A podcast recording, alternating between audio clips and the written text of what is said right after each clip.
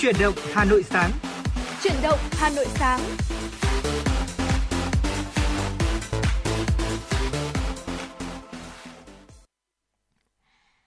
Được gửi lời chào tới quý vị thính giả.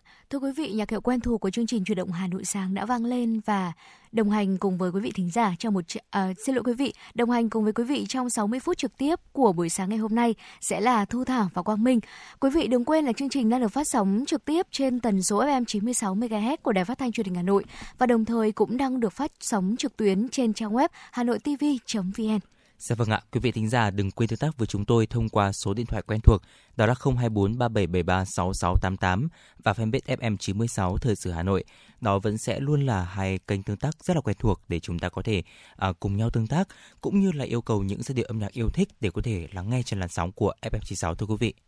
Dạ vâng ạ thưa quý vị và có lẽ là để khởi đầu chương trình chủ động Hà Nội sáng ngày hôm nay, chúng ta sẽ cùng đến với ờ, một bài ca trước khi đến với những thông tin đầu tiên. Ừ. Bài ca tôm cá với sự thể hiện của Trong Anh. Xin mời quý vị thính giả chúng ta sẽ cùng đón nghe.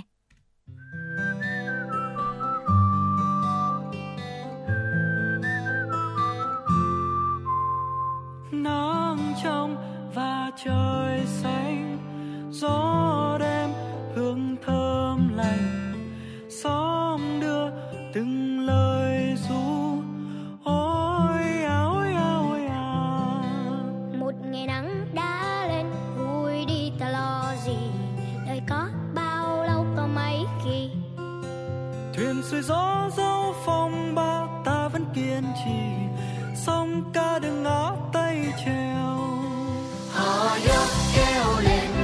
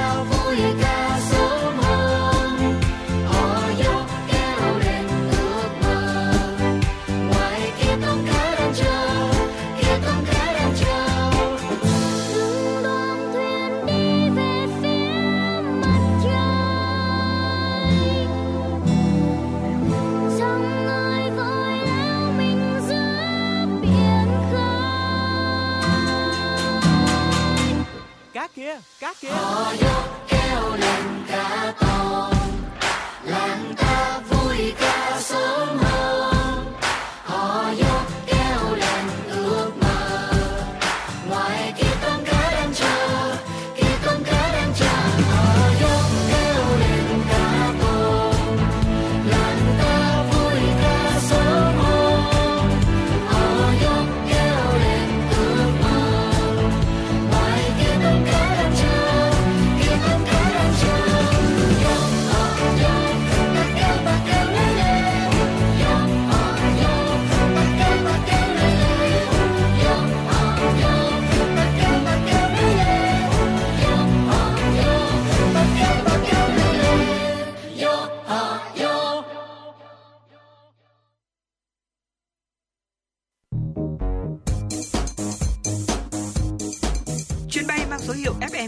FM96 đang chuẩn bị nâng độ cao.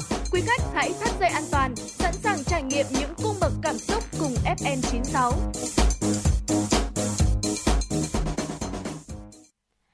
Dạ vâng thưa quý vị thính giả, và đó là giai điệu âm nhạc đầu tiên được truyền tới quý vị trong buổi sáng ngày hôm nay. Còn à, ngay bây giờ sẽ là những thông tin được biên tập viên Kim Anh cập nhật và gửi tới quý vị thính giả.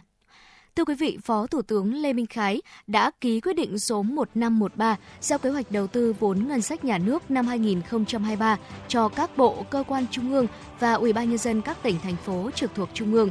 Phó Thủ tướng yêu cầu, căn cứ kế hoạch đầu tư vốn ngân sách nhà nước năm 2023 được giao, thủ trưởng các bộ cơ quan trung ương, chủ tịch Ủy ban nhân dân các tỉnh thành phố trực thuộc trung ương phân bổ kế hoạch đầu tư vốn ngân sách trung ương năm 2023 đảm bảo tập trung, có trọng tâm trọng điểm, dứt khoát không giàn trải, manh mún chia cắt, không để xảy ra tiêu cực, tuân thủ điều kiện, thứ tự ưu tiên bố trí vốn quy định tại luật đầu tư công, các nghị quyết của Quốc hội, Phó Thủ tướng yêu cầu các bộ ngành địa phương điều hòa linh hoạt vốn giữa các nhiệm vụ, dự án sử dụng nguồn vốn kế hoạch đầu tư công trung hạn giai đoạn 2021-2025 và các nhiệm vụ dự án sử dụng nguồn vốn từ chương trình phục hồi và phát triển kinh tế xã hội trong quá trình triển khai kế hoạch đầu tư vốn ngân sách nhà nước năm 2023, đảm bảo giải ngân toàn bộ số vốn của chương trình trong năm 2023 theo quy định tại nghị quyết số 43 của Quốc hội ra soát, cắt giảm kế hoạch vốn của các dự án triển khai chậm để bổ sung vốn cho các dự án có khả năng giải ngân và có nhu cầu bổ sung vốn, trong đó ưu tiên bố trí vốn cho các dự án trọng điểm có tác dụng lan tỏa, liên kết vùng, thúc đẩy năng tăng trưởng, có khả năng hấp thụ vốn, đảm bảo đúng quy định và giải ngân hết kế hoạch vốn được giao. Gửi Bộ Kế hoạch và Đầu tư, Bộ Tài chính ngay khi có quyết định điều chỉnh vốn giữa các dự án để tổng hợp theo dõi, kiểm soát việc giải ngân các bộ ngành địa phương phải đề cao kỷ luật kỷ cương đầu tư công, xử lý nghiêm các trường hợp vi phạm, cản trở làm chậm tiến độ giao vốn, giải ngân vốn, cá thể hóa trách nhiệm người đứng đầu trong trường hợp giải ngân chậm, gắn kết quả giải ngân với đánh giá mức độ hoàn thành nhiệm vụ được giao. Tỷ lệ giải ngân của các bộ, cơ quan trung ương và địa phương lên đến hết niên độ ngân sách năm 2023 không đạt tối thiểu 90% kế hoạch được giao, là một trong các tiêu chí để xem xét đánh giá xếp loại hoàn thành nhiệm vụ của cán bộ và việc không hoàn thành nhiệm vụ 2 năm liên tiếp là một trong những trường hợp để xem xét miễn nhiệm cán bộ theo quy định tại quyết định số 41 của Ban chấp hành Trung ương. Ủy ban nhân dân thành phố Hà Nội vừa ban hành kế hoạch số 312 về phát triển các điểm giới thiệu và bán sản phẩm ô cốp gắn với các địa điểm kinh doanh, du lịch làng nghề, du lịch nông thôn trên địa bàn thành phố Hà Nội năm 2023.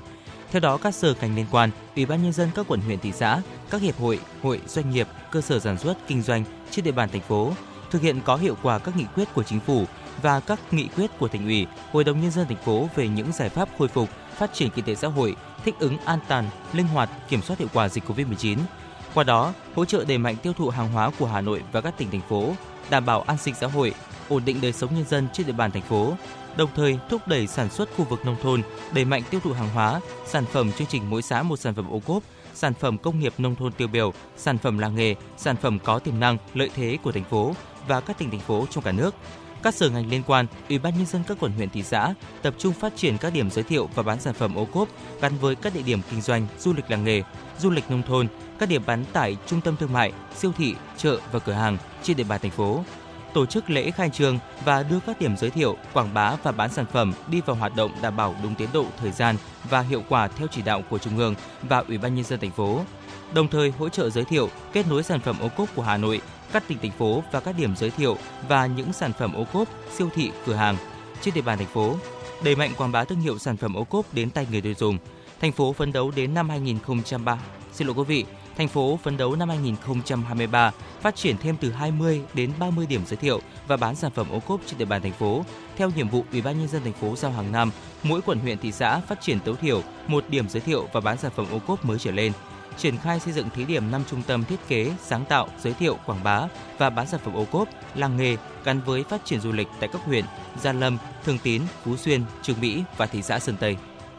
Thưa quý vị, ngày hôm qua, Sở Văn hóa và Thể thao Hà Nội tổ chức hội nghị tập huấn nghiệp vụ công tác pháp chế và quán triệt văn bản quy phạm pháp luật ngành văn hóa và thể thao năm 2022. Hội nghị cũng dành thời gian để các đại biểu trao đổi về những khó khăn vướng mắc, bất cập phát sinh trong việc tổ chức thực hiện công tác pháp chế, đồng thời đưa ra những kiến nghị đề xuất giải pháp nhằm thực hiện tốt hơn nữa trong thời gian tới.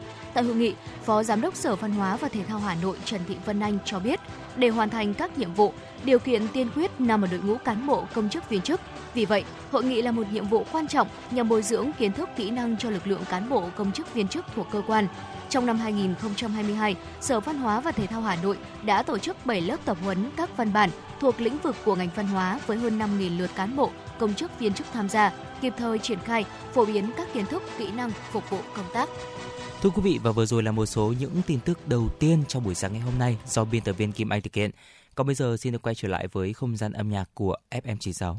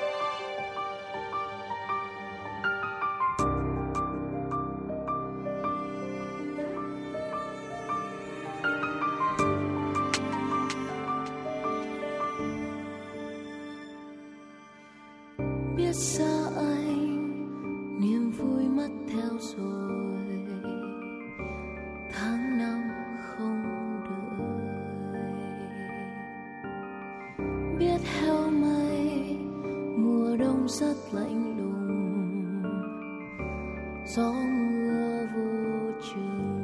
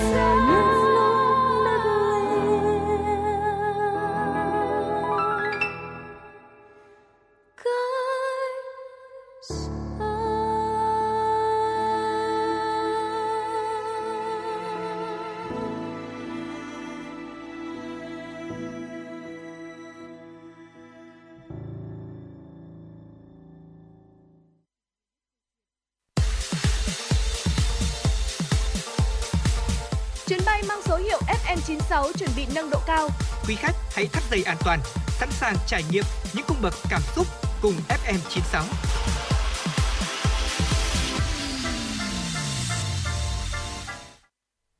Dạ vâng thưa quý vị thính giả, quay trở lại với chương trình chuyển động Hà Nội buổi sáng ngày hôm nay.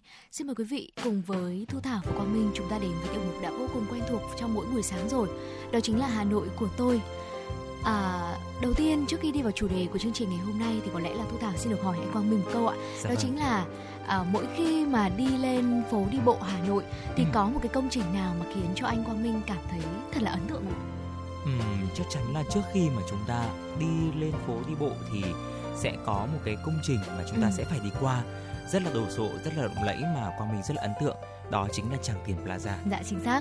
Tràng Tiền Plaza Ừ. cũng là một công trình khiến cho Thu Thảo rất là ấn tượng và lần nào khi mà đi lên phố đi bộ thì đó cũng là nơi mặc dù tuần nào mình cũng vào ạ. Lần nào lên phố đi bộ cũng vào nhưng mà giống như là một thói quen vậy mình vẫn muốn vào đấy xem là ở trong đấy như thế nào và có những cái gì.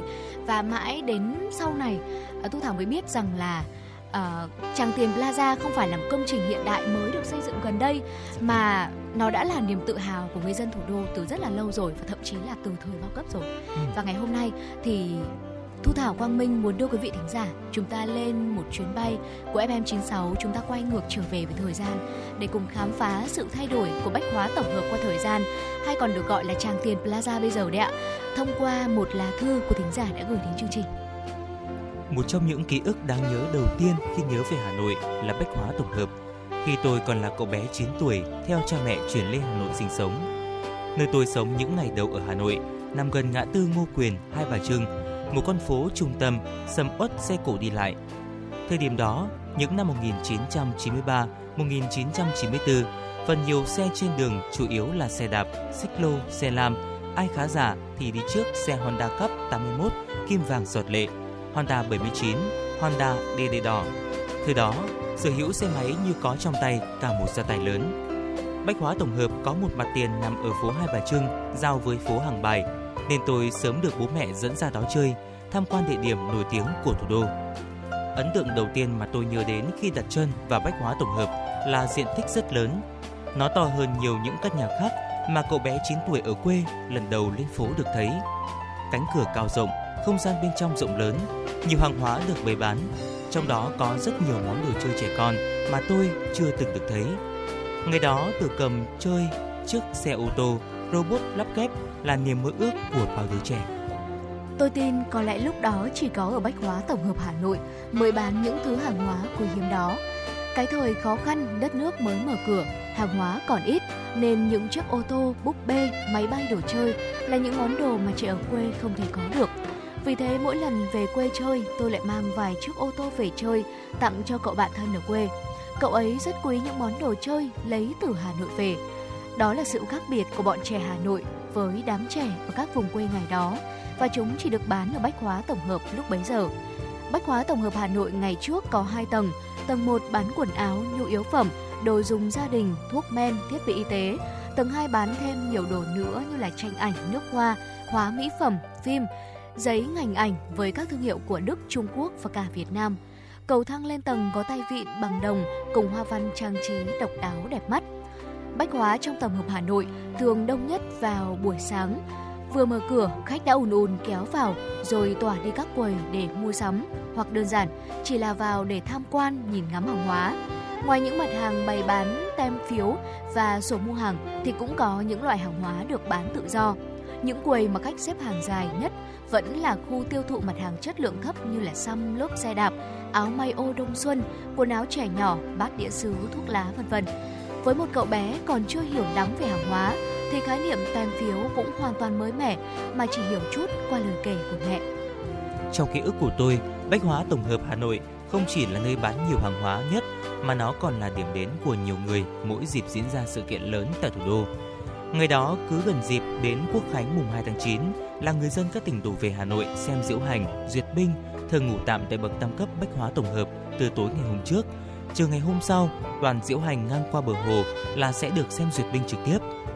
Tôi lúc đó là một cậu bé nhưng cũng cảm nhận được cái không khí trang nghiêm, tự hào, pha chút lạ lẫm về hình ảnh duyệt binh lần đầu tiên được xem. Tôi ở đây cùng gia đình đến năm 1995 thì chuyển nhà đến nơi khác trong thành phố và cũng từ đó ít có dịp vào bách hóa tổng hợp hơn. Sau này khi lớn lên, tôi tìm hiểu kỹ hơn về nguồn gốc của bách hóa tổng hợp thì được biết công trình này được xây dựng từ thời Pháp thuộc, trải qua bao hàng trăm thế kỷ. Xin lỗi quý vị, trải qua bao thăng trầm của lịch sử.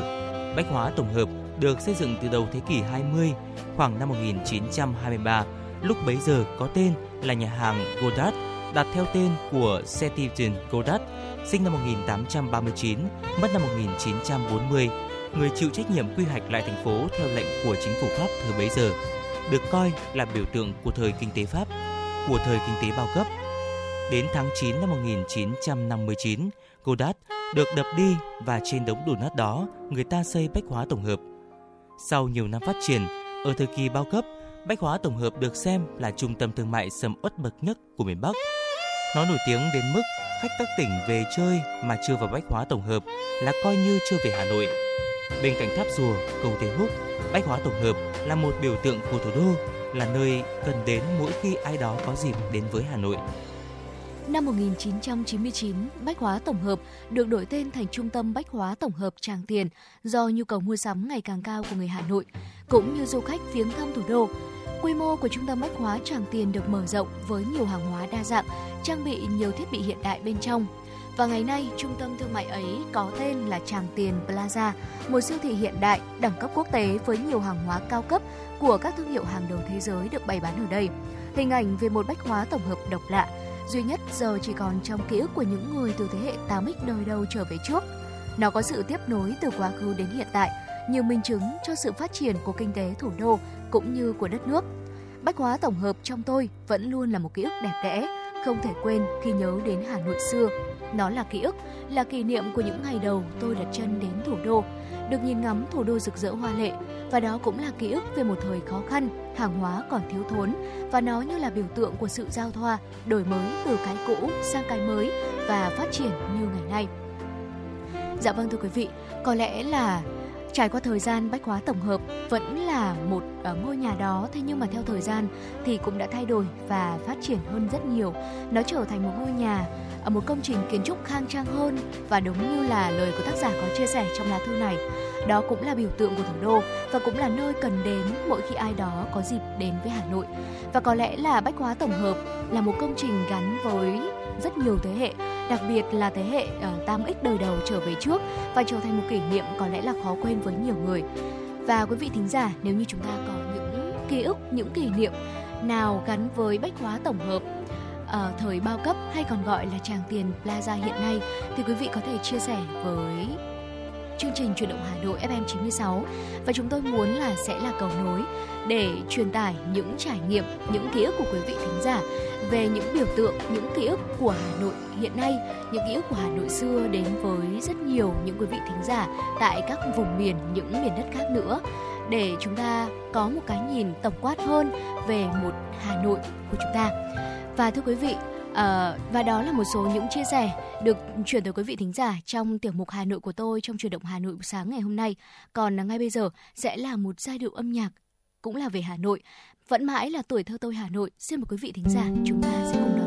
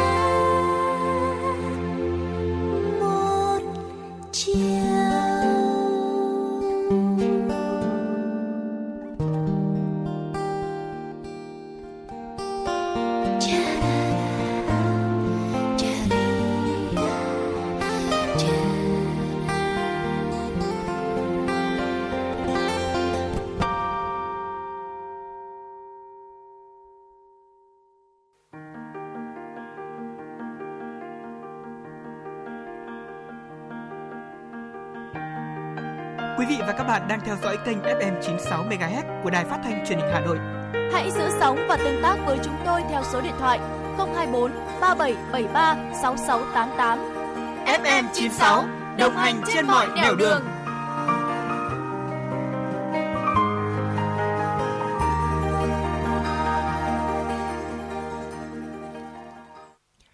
Quý thính giả đang quay trở lại với chuyển động Hà Nội buổi sáng ngày hôm nay cùng với Quang Minh và Thu Thảo và ngay bây giờ xin được quay trở lại với phần điểm tin. Thưa quý vị, Bộ Giáo dục và Đào tạo vừa phê duyệt 4 quyết định về việc liên kết tổ chức thi cấp chứng chỉ tiếng Nhật JLPT, thời hạn hoạt động liên kết là 5 năm. Chứng chỉ được cấp đều là Certificate Japanese Language Profile Sciences. Các đơn vị được tổ chức thi cấp chứng chỉ tiếng Nhật JLPT bao gồm Trường Đại học Ngoại ngữ, Đại học Đà Nẵng và Quỹ giao lưu quốc tế Nhật Bản, Trường Đại học Ngoại ngữ, Đại học Quốc gia Hà Nội và Quỹ giao lưu quốc tế Nhật Bản, Trường Đại học Khoa học Xã hội và Nhân văn, Đại học Quốc gia Thành phố Hồ Chí Minh và Quỹ giao lưu quốc tế Nhật Bản, Trường Đại học Hà Nội và Quỹ giao lưu quốc tế Nhật Bản. Bộ Giáo dục và Đào tạo quy định các trường đại học ở trên có trách nhiệm thông báo bằng văn bản lịch tổ chức thi với cơ quan chuyên môn về giáo dục thuộc Ủy ban nhân dân tỉnh thành phố trực thuộc trung ương nơi tổ chức thi trước 5 ngày tính đến ngày tổ chức thi. Các nhà trường đồng thời gửi ba báo cáo về các hoạt động liên quan đến việc tổ chức thi cấp chứng chỉ tiếng Nhật JLPT theo định kỳ 6 tháng một lần và khi có sự thay đổi khác. Đồng thời, các nhà trường có trách nhiệm chịu sự thanh tra, kiểm tra, giám sát của Bộ Giáo dục và Đào tạo, cơ quan chuyên môn về giáo dục thuộc Ủy ban nhân dân tỉnh thành phố trực thuộc trung ương nơi có địa điểm thi. Bộ Giáo dục và Đào tạo giao cục quản lý chất lượng kiểm tra phối hợp với các đơn vị có liên quan thanh tra việc liên kết tổ chức thi cấp chứng chỉ tiếng Nhật JLPT của các bên liên kết theo quy định. Thưa quý vị, chiều qua, theo tin từ Bộ Y tế, trong 24 giờ qua, nước ta ghi nhận thêm 500 ca mắc COVID-19. Ngoài ra, có thêm 118 bệnh nhân được công bố khỏi bệnh và còn 44 bệnh nhân nặng đang phải thở oxy. Kể từ đầu dịch đến nay, Việt Nam có 11 triệu 519.011 ca nhiễm, đứng thứ 13 trên 230 quốc gia và vùng lãnh thổ. Trong khi với tỷ lệ số ca nhiễm trên 1 triệu dân, Việt Nam đứng thứ 117 trên 230 quốc gia và vùng lãnh thổ. Về tình hình điều trị, có thêm 118 bệnh nhân được công bố khỏi bệnh trong ngày, nâng tổng số ca được điều trị khỏi là hơn 10 triệu ca. Ngoài ra, hiện có 44 bệnh nhân đang thở oxy, trong đó có 36 ca thở oxy qua mặt nạ, 2 ca thở oxy dòng cao HFNC và 6 ca thở máy xâm lấn. Về số bệnh nhân tử vong, hiện chưa ghi nhận thêm ca mắc COVID-19 tử vong. Tổng số ca tử vong do COVID-19 tại Việt Nam tính đến nay là gần 44.000 ca, chiếm tỷ lệ 0,4% so với tổng số ca nhiễm. Tổng số ca tử vong xếp thứ 26 trên 230 quốc gia, vùng lãnh thổ. Số ca tử vong trên 1 triệu dân xếp thứ 139 trên 230 quốc gia, vùng lãnh thổ trên thế giới. So với châu Á, tổng số ca tử vong xếp thứ 7 trên 49 quốc gia, vùng lãnh thổ, xếp thứ 3 ASEAN. Tử vong trên 1 triệu dân xếp thứ 21 trên 49 quốc gia, vùng lãnh thổ, xếp thứ 3 ASEAN. Về tình hình tiêm chủng, theo báo cáo của Bộ Y tế đến nay, tổng số đã được tiêm là hơn 264 triệu liều vaccine. Trong đó, tiêm cho người từ 18 tuổi trở lên là hơn 223 triệu liều, tiêm cho trẻ từ 12 đến 17 tuổi là hơn 23 triệu liều và tiêm cho trẻ từ 5 đến 11 tuổi là hơn 17 triệu liều. Lúc 8 giờ 45 phút ngày hôm qua, tại km 11 đại lộ Thăng Long, hướng đi Hòa Lạc thuộc địa phận xã Song Phương, huyện Hoài Đức, thành phố Hà Nội, xảy ra vụ cháy xe ô tô hy hữu. Vào thời điểm trên, xe ô tô biển kiểm soát 29A 521XX đang lưu thông với tốc độ khoảng 70 km/h ở làn ngoài cùng. Bất ngờ tài xế phát hiện khói bốc ở dưới nắp capo. Vì được người đi đường cảnh báo nên tài xế đã kịp đánh xe vào làn khẩn cấp trước khi lửa bốc từ capo và cabin. Trước tình hình trên, nhiều người đi đường đã dừng xe dùng bình cứu hỏa hỗ trợ nhưng không xử lý được tình huống. Trong khoảng 20 phút, chiếc xe bị thiêu rụi cháy trơ khung. Theo thông tin ban đầu, người điều khiển phương tiện là anh DVH ở huyện Ứng Hòa, thành phố Hà Nội. Nguyên nhân vụ cháy xe có thể do chập điện. Dạ vâng thưa quý vị và đó là một số những thông tin tiếp theo được cập nhật bởi biên tập viên Kim Anh trong chuyển động Hà Nội buổi sáng ngày hôm nay. Và trước khi đến với những phần thông tin và những nội dung tiếp theo, xin mời quý vị thính giả chúng ta sẽ cùng thư giãn với một giai điệu âm nhạc.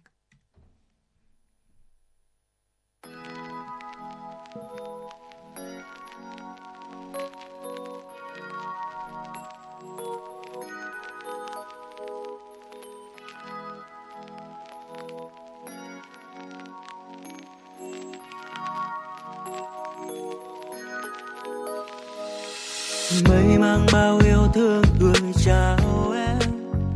Ngàn khúc hát cho ngày xanh thật dịu êm.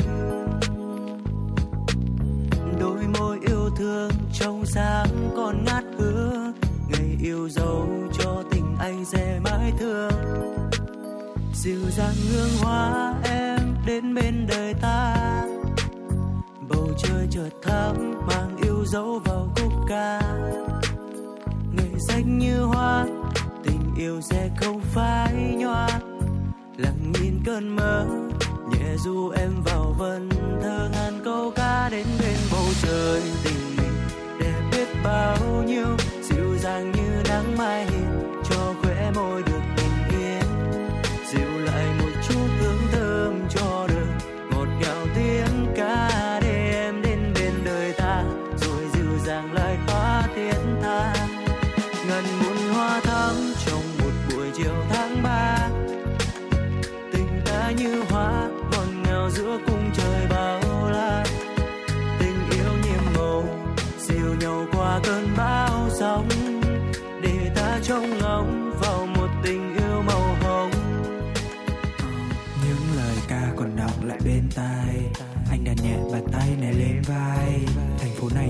chỉ còn bằng đôi mắt em. Tao hòa phải nhau bằng những nốt nhạc thời gian được trôi mất đi. Góc ban công ở lầu hai, nhà lô phai về đèn trời. Em gỡ hết đi mọi phòng thủ chẳng sợ nỗi buồn nào tràn vào. Một nụ hôn lên đôi môi, cho con tim ngưng động. Giữa bầu trời đêm trong không gian có hai cá thể rung động. Và rồi mọi thứ sẽ ổn thôi như những gì ta hằng mong, em đưa tầm mắt nhìn bầu trời. Nơi vì sao phía đằng đông được vào vai anh không phiền muộn. Một buổi tối chủ nhật thì thầm là yêu đang làm giai điệu phía bên kia bầu trời, mang cho em con tim khao khát như một lời yêu đầu đời. Xả xả như những con sóng ngập cả một đại dương xanh, rồi rơi vào giữa tim hai chẳng bạn, nếu như em cũng một lời thương anh. Anh bao vần thơ nhẹ ru khi ánh nắng vẫn còn vương đôi mi em vẫn thương. Nhẹ trao hết bao câu ca, tình ta sẽ không xa cùng trời. Kia dịu êm ngàn câu ca đến bên bầu trời tình mình để biết bao nhiêu. Dịu dàng như nắng mai hiền cho khóe môi được bình yên. Dịu lại một chút hương thơm cho đời, một ngào tiếng ca để em đến bên đời ta. Rồi dịu dàng lại hóa tiếng ta. Ngàn muôn hoa thắm trong một buổi chiều tháng ba. Tình ta như hoa ngọt ngào giữa cung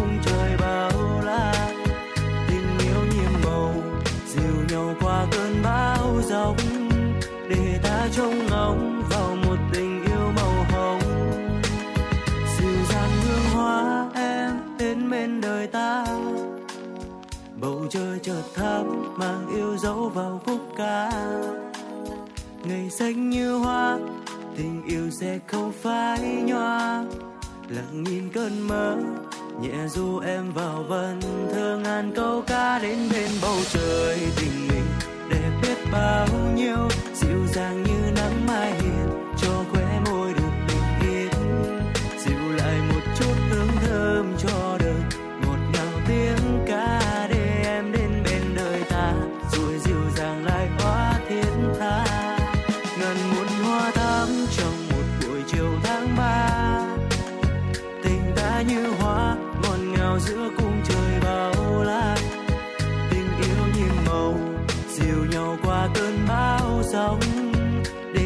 trong ngóng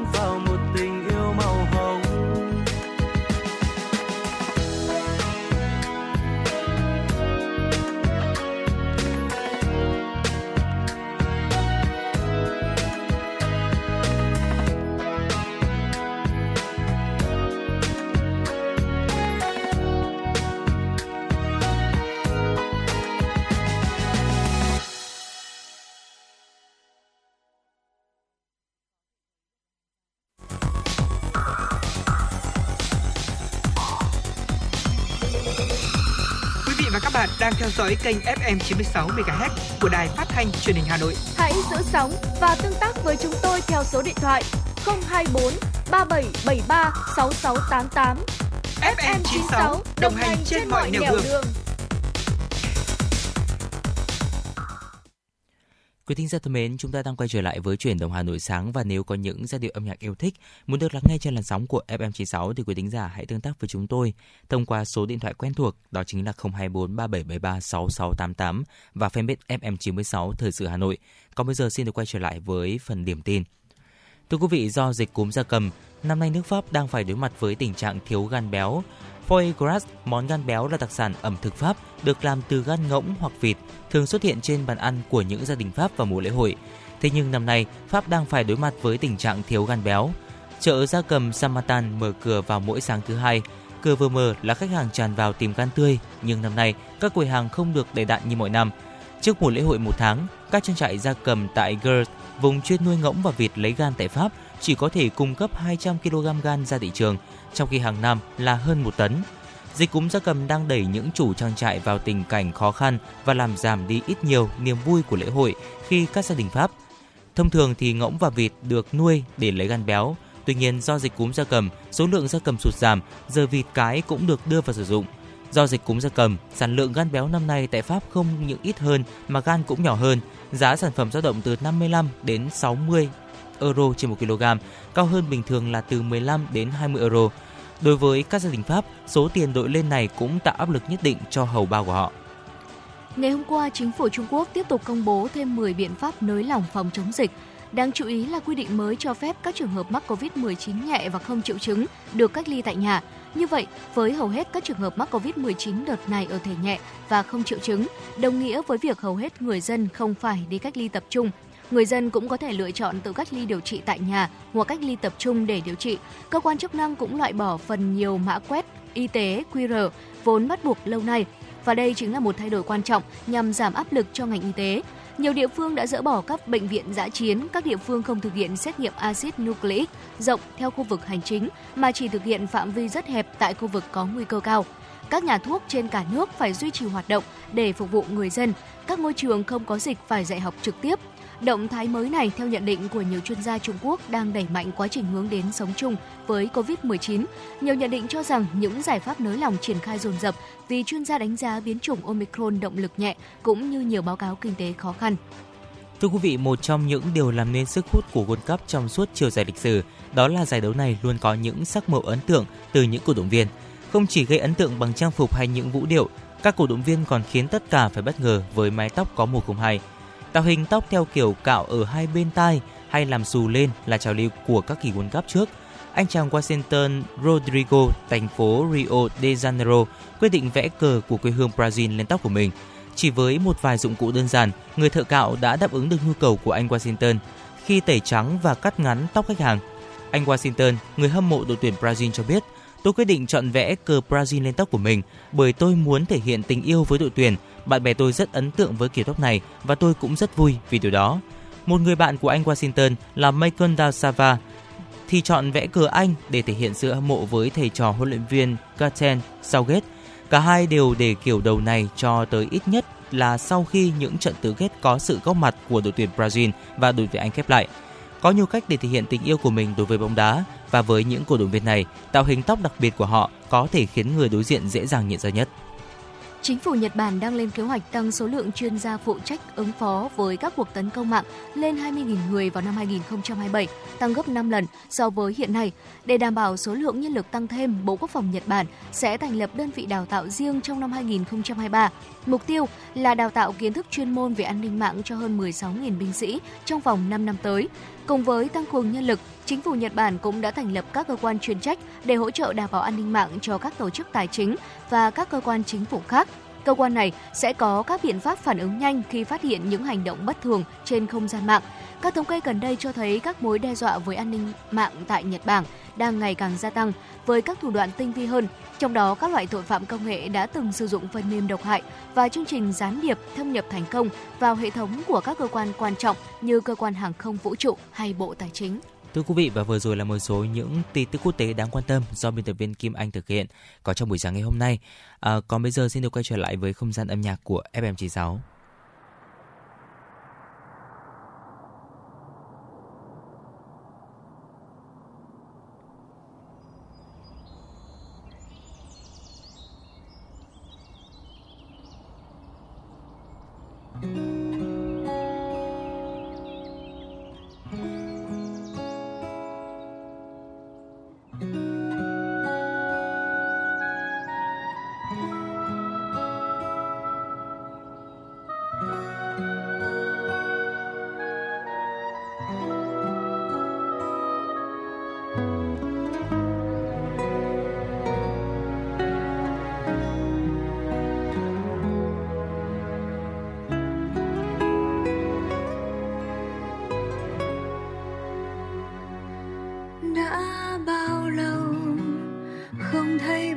Cha ngồi. Hoàng hôn buông xuống lưng đồi. Nghe câu ca cha bồi hồi. Đã bao lâu không nghe tiếng mẹ chuyện trò? Hơi ấm vây quanh bếp lò chăn chữ.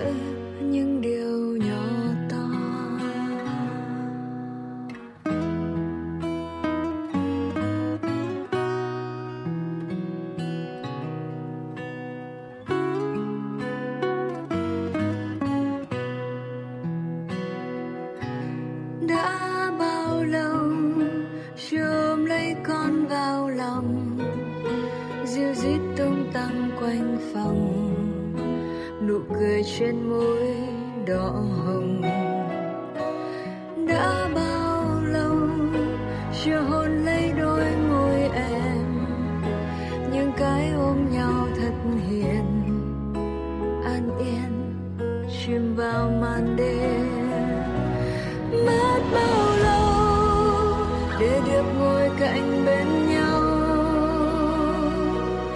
Kể nhau nghe những chuyện thường ngày vẫn thế. Hẹn những lo lắng bữa vây nhẹ nhàng đặt ngăn nấp bên hiên nhà.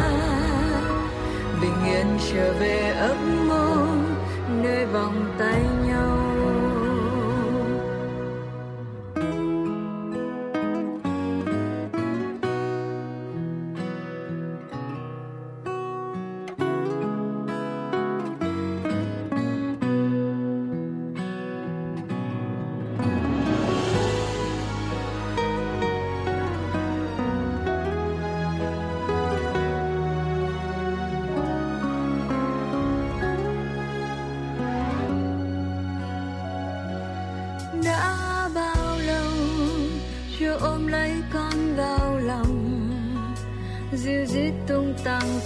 vòng nụ cười trên môi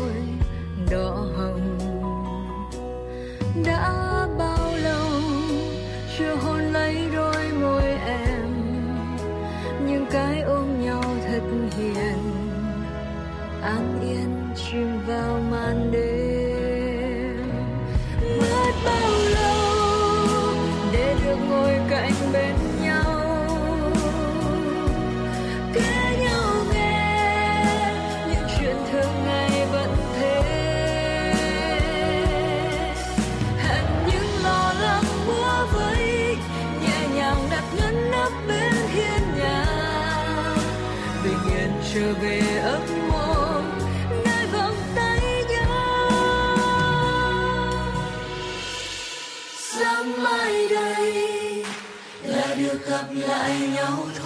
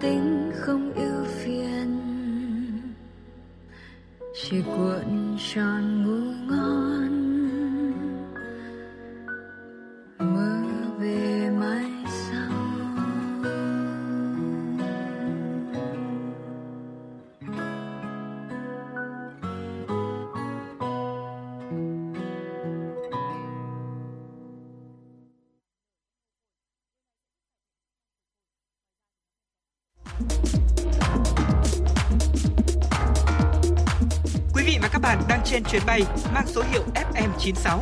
Hãy thư giãn, chúng tôi sẽ cùng bạn trên mọi cung đường. Hãy giữ sóng và tương tác với chúng tôi theo số điện thoại 024 3773 6688.